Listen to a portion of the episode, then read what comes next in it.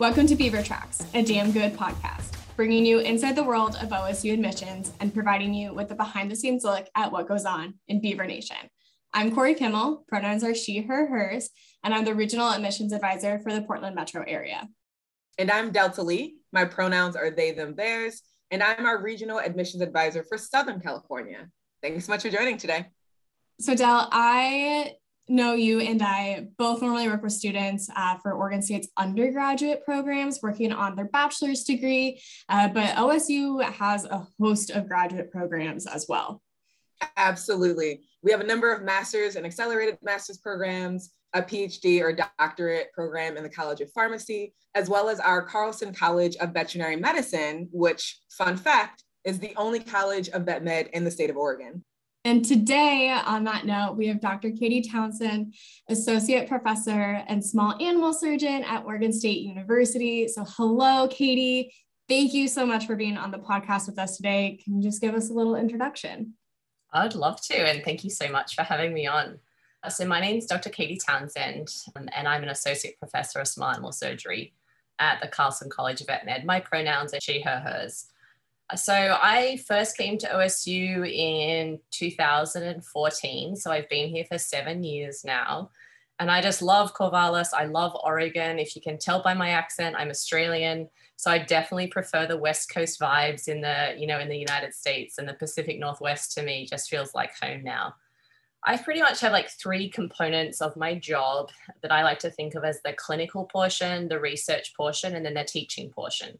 So the clinical portion, so I'm a specialist in small animal surgery, and now I really kind of just deal with soft tissue surgery or oncologic surgery. So mainly dealing with dogs that have cancer that kind of need like a pretty big surgery to kind of carry on with their life. So then the teaching portion of my job is I teach kind of throughout the veterinary curriculum. So the DVM degree here is four years, so first, second, third, and fourth. Our fourth year is kind of completely clinical. So I do a lot of my teaching for the clinical students and then some of it kind of in our like the preclinical third year where I'm teaching students how to do their first surgical procedures. So their first spays and neuters and everything like that, which is always really exciting. And then the third component or third arm of my work is essentially research, which I tend to do in surgical oncology research of dogs and cats. So that's kind of what, what I do, what I do here at OSU. Oh my gosh, I'm so excited to ask you so many questions about all of things that you do at Oregon State. Um, but first, we like to start with just kind of a fun question for our guests. And to get to the question, I have to tell a quick story. So I'm based out of San Diego, like I mentioned, and uh, I've had my first encounter with a rattlesnake recently. I heard that that was coming for me, but uh, on a hiking trail recently, it scuttered away from me. Happy it went away from me and not towards me. But my question for you, Dr. Townsend, is what outside of your work, maybe like in the actual wild, if any, has been your wildest encounter? Yeah, so I am not a snake person either. You know, growing up in Australia, we have, I think, like the 10 most deadliest snakes in Australia or something like that. So I feel you on the snake front. I think, you know, I think it's hard. I think, you know, I want to say something like, you know, seeing kangaroos or koalas in the wild in Australia, because that's pretty cool. But I think kind of on the more kind of adventurous front, um, I've been scuba diving with hammerhead sharks, which was amazing, kind of in um, off the coast of Egypt in the Red Sea, where I just got so excited. We saw this big kind of group of hammerhead sharks, and I kind of went chasing with them and ended up losing my husband as my scuba buddy, like on the way around there. It was pretty traumatic. Um, also been to Africa on safari and seeing kind of like the big five of the the African animals, like you know, in person in the wild was pretty phenomenal. I think anytime you see any animal in the wild is just such a like privileged experience that we get to we get to see that. So I think it's a toss up, but I, I do think probably sharks. It was pretty fun. That's crazy. I have like no words to even respond to that experience. wow and i i definitely agree that it's it's a pretty amazing experience to see animals in the wild i grew up in the foothills of the rockies and so we always had bears in our backyard and mountain lions that just i mean they camouflage like there is no tomorrow so pretty pretty exciting exper- like experience just to see animals in their in their own habitat back to you you know we kind of first became familiar with your work after hearing of the life saving surgery you performed on a lioness uh, from a wildcat sanctuary here in Oregon. So we would just love to hear more about that experience, procedure, and also what your first thought was when you got that call. Like, what was that like? I love cats. You know, I'm a crazy cat lady. So anytime any of the big cats come in, I get super excited.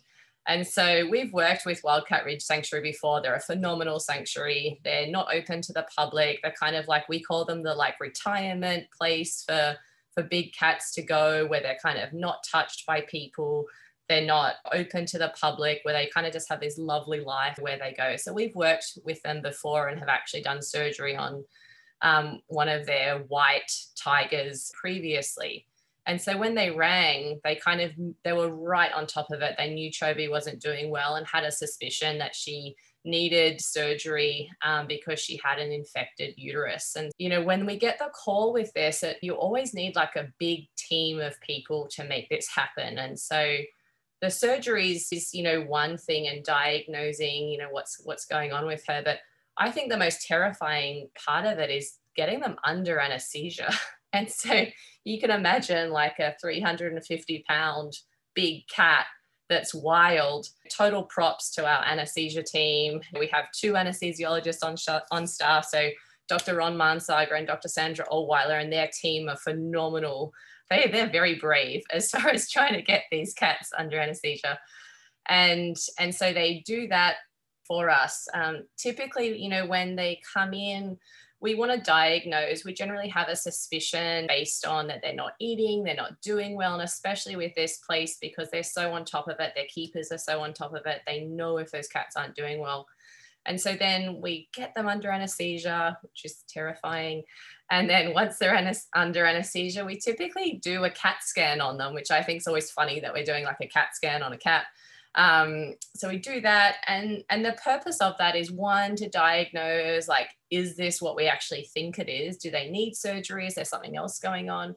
But then it also helps us like target what we need to do in surgery, so I can kind of go in and do something more targeted as far as surgery so the recovery is easier as well you can imagine trying to recover a very large cat that's wild that's not easy I'm not sure if you guys were aware, but Chobi was actually rescued from the whole Tiger King sanctuary, is probably not the right word for that, um, from Joe Exotic. And I don't know, did you guys watch Tiger King at all?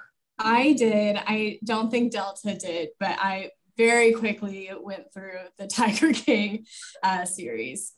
I know. Yeah, I, mean, I missed that whole thing, unfortunately. Oh gosh. or fortunately, I hear. I'm not sure. I know it was i mean it was definitely kind of like a train wreck watching this documentary and and happy that there has been kind of more of an awareness as far as people who keep these big animals inappropriately and breed them inappropriately and things and things like that. But i feel like that definitely took up some of my kind of the early covid lockdown time was was watching was watching that. She was rescued from them to Wildcat Ridge Sanctuary because a lot of those cats have now kind of moved to like different sanctuaries all over the US. They weren't put down, which is which is good. What was it? Just a follow up question. What was it like for you watching that series and being in the field that you're in and knowing that like you've worked on these big cats? Like, I just how did that feel for you and what was going on in your brain watching that and kind of like you said, sanctuary isn't quite the right word, but just seeing how everything was operating yeah i mean it's it was just horrifying i think for the most of it. You know a lot of my colleagues were like i can't watch this this is too traumatic to to see.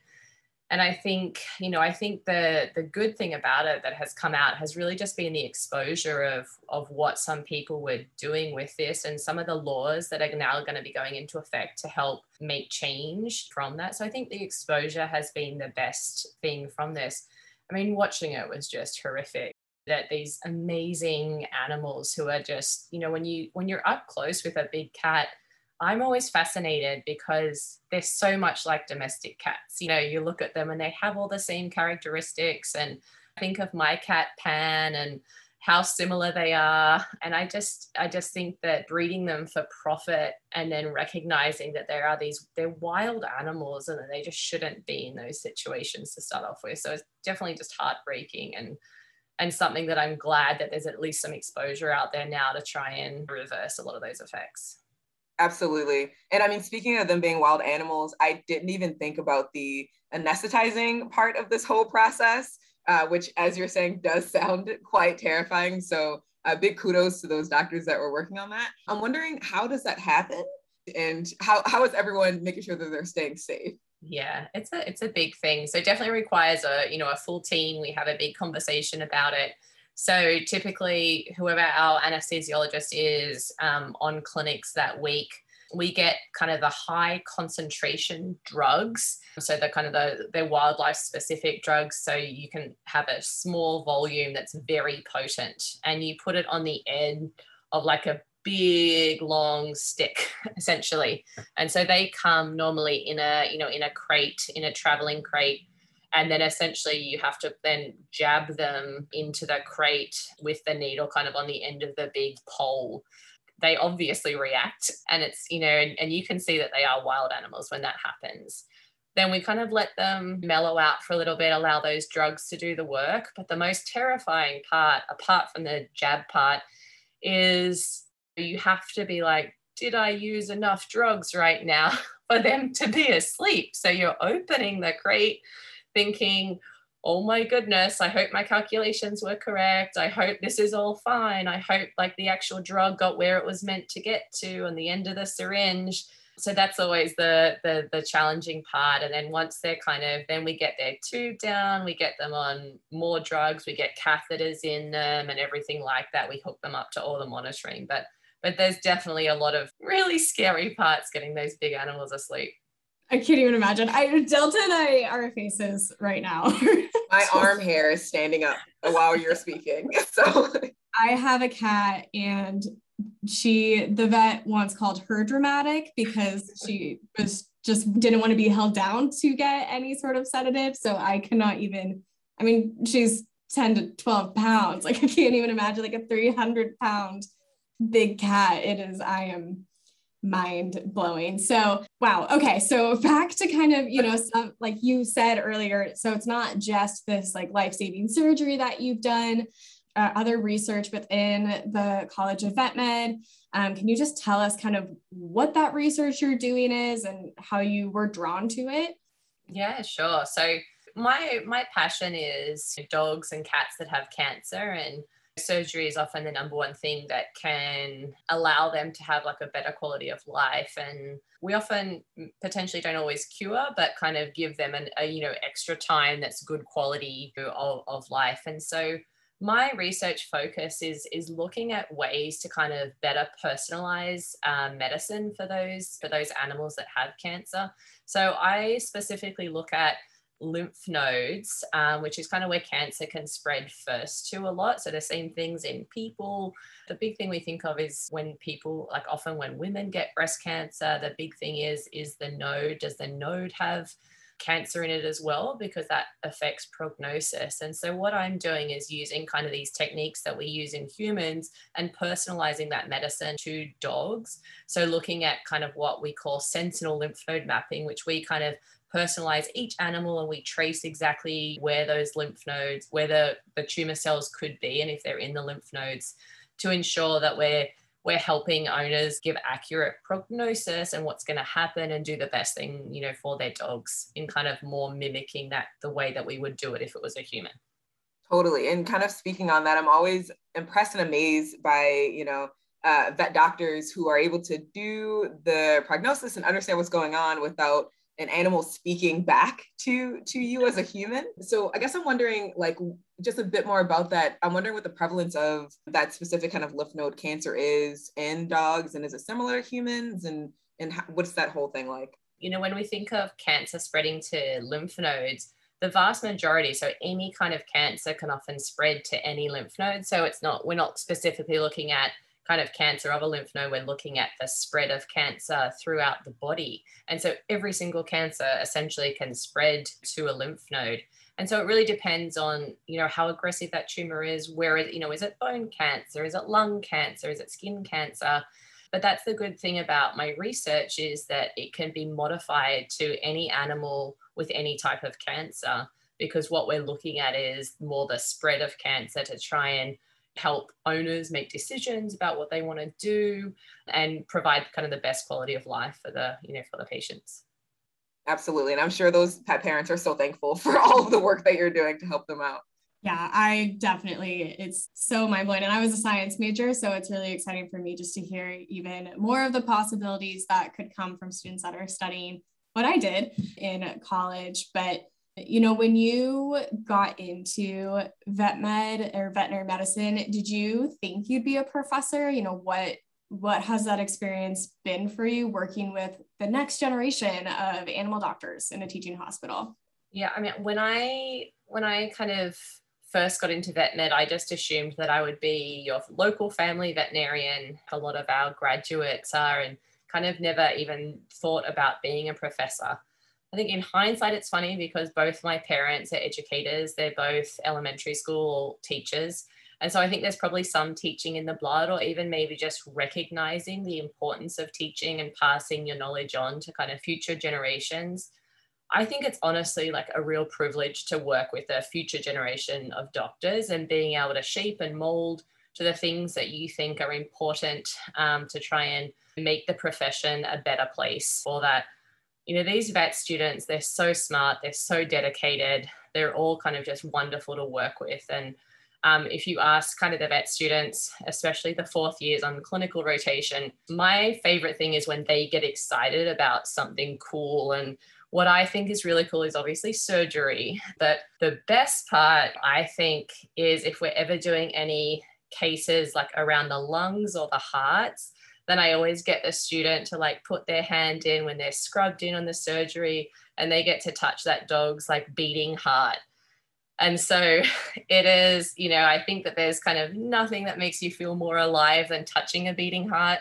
Whenever I have the fourth years on clinics with me and we have cases like that, I'm always like, come on, you know, scrub in, get involved to try and get that excitement because it is long hours and it's so hard. And and everything like that that it really is a pleasure to be around just kind of the, the younger people and recognizing that that you can have a big impact on people it's a real privilege and i'm wondering do you remember your first moment like that as a vet student yourself I think, yeah, I do. I do. So, I, you know, I remember surgery can be a little bit terrifying for students because you're sterile, right? And you're terrified about breaking sterility. So you've got your hat, your mask, you've scrubbed in, you've got your gown, your gloves, and you can't touch anything that's not sterile. And so you're kind of like, oh my goodness, what if I screw up or anything like that? I think that trying to create an environment that's like that, and I definitely had mentors like that.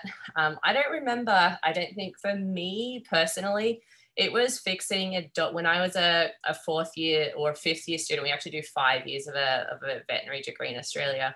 I remember fixing a dog's um, pelvic fracture. So its pelvis was completely been hit by a car and it was kind of paralyzed, not able to walk. And then we fixed it and it was able to like walk out of the hospital. And so just like, I think for me, that's where like I really love surgery um, as a specialty because it's very practical with kind of almost immediate results. It's very gratifying um, on that side. But I think that you know passing it on, being excited about about your profession is is something that that really helps.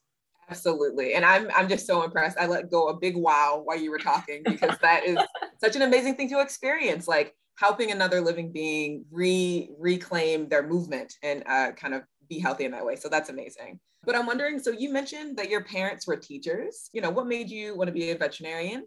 Uh, and did you always know this is where you're going to land professionally? Yeah, I think um, I feel like you know a lot of a lot of people who want to be vets have kind of always known they've wanted to be vets, and I was one of those kids kind of chasing stray cats around the neighborhood, and that was kind of my passion growing growing up so i feel like i don't remember wanting to do anything else apart from from being a being a veterinarian. I think landing professionally as a you know as a surgical specialist and a teacher and a researcher that definitely was not expected.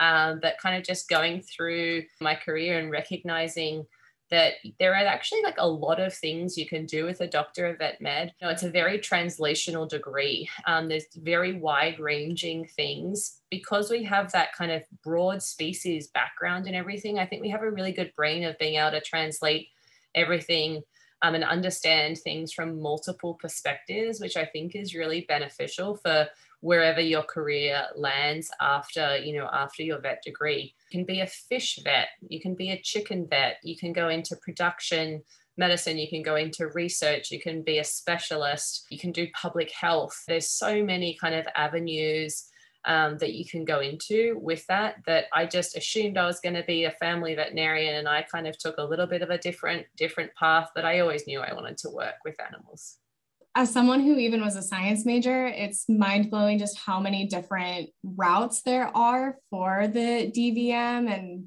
yeah, how I didn't even think about like being involved in public health coming from that degree. So I think that's really cool.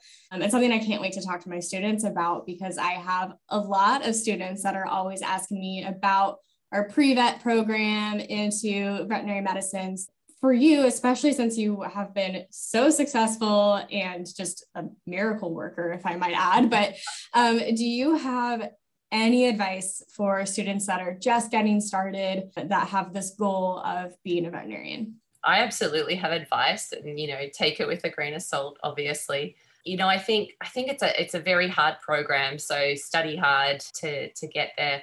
I think one of the big thing is though like to be a vet you have to love learning it's a profession that is a lifelong learning thing. So if you're kind of naturally inquisitive, this is a really good profession for you. And so kind of along that line of like asking questions about this and and for students who are either in high school or undergraduate wanting to come into you know into a veterinary, veterinary degree spend time with veterinarians you know ask them questions bug them ask what they like, what they don't like. Do they have any advice? Definitely keeping, grades up. We do have a holistic um, admissions process, you know, at Oregon State uh, from that. And so having work experience with lots of different animals, as well as lots of different kind of aspects of vet med and research is looked upon favorably kind of within the admissions process as far as that.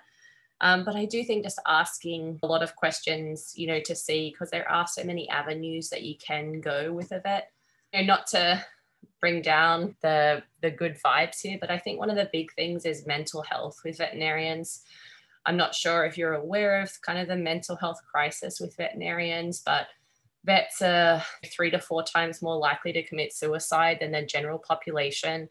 And so I do think that working as well as on academics, but working on ways that are going to improve your mental health and figuring out what works for you is really important if you want to go into this profession as far as being able to cope mentally with this profession as well because it is it is a tough one. It's a rewarding one but it's also a really tough one. So i do think that understanding that coming in is a really big point not to not to be a downer about it but it is something that i think that we need to speak more about mental health and we know that a veterinarian is a high risk profession Thank you so much for speaking on that. Corey and I just talked with some other support services at Oregon State in a different episode. So um, we're absolutely champions of mental health and believe that that should be a larger conversation as well. So thank you so much for shedding light on that and for giving our students who are interested a bit more advice and information about the field.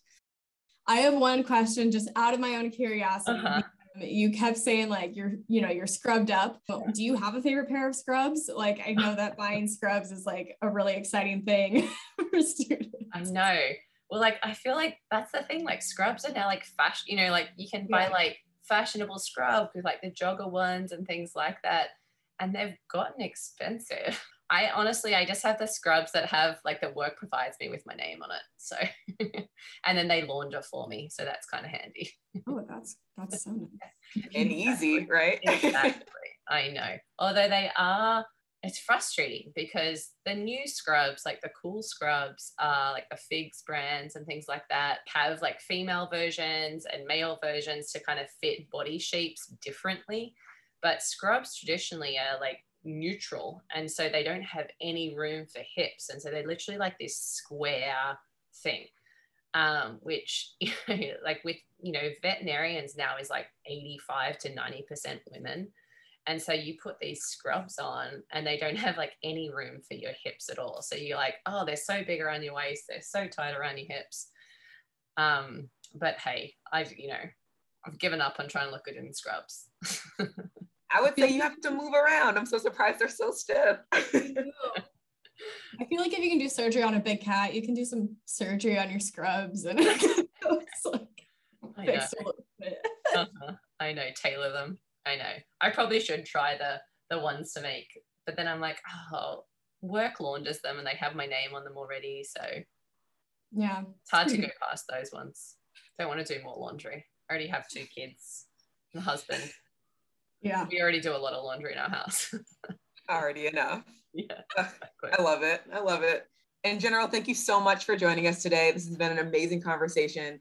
And I've been um, so thankful just to learn a bit more about what's happening with the Carlson College of Vet Med and, and how they're working to kind of, you know, uh, protect and save all species around. That's amazing. Um, so before we wrap up, though, we are wondering if you can give us a Go Beavs. Go Beavs! yes, that was amazing. Well, everyone, thank you for being here with us today, and we hope you can join us for our next episode of Beaver Tracks. It will be a damn good time.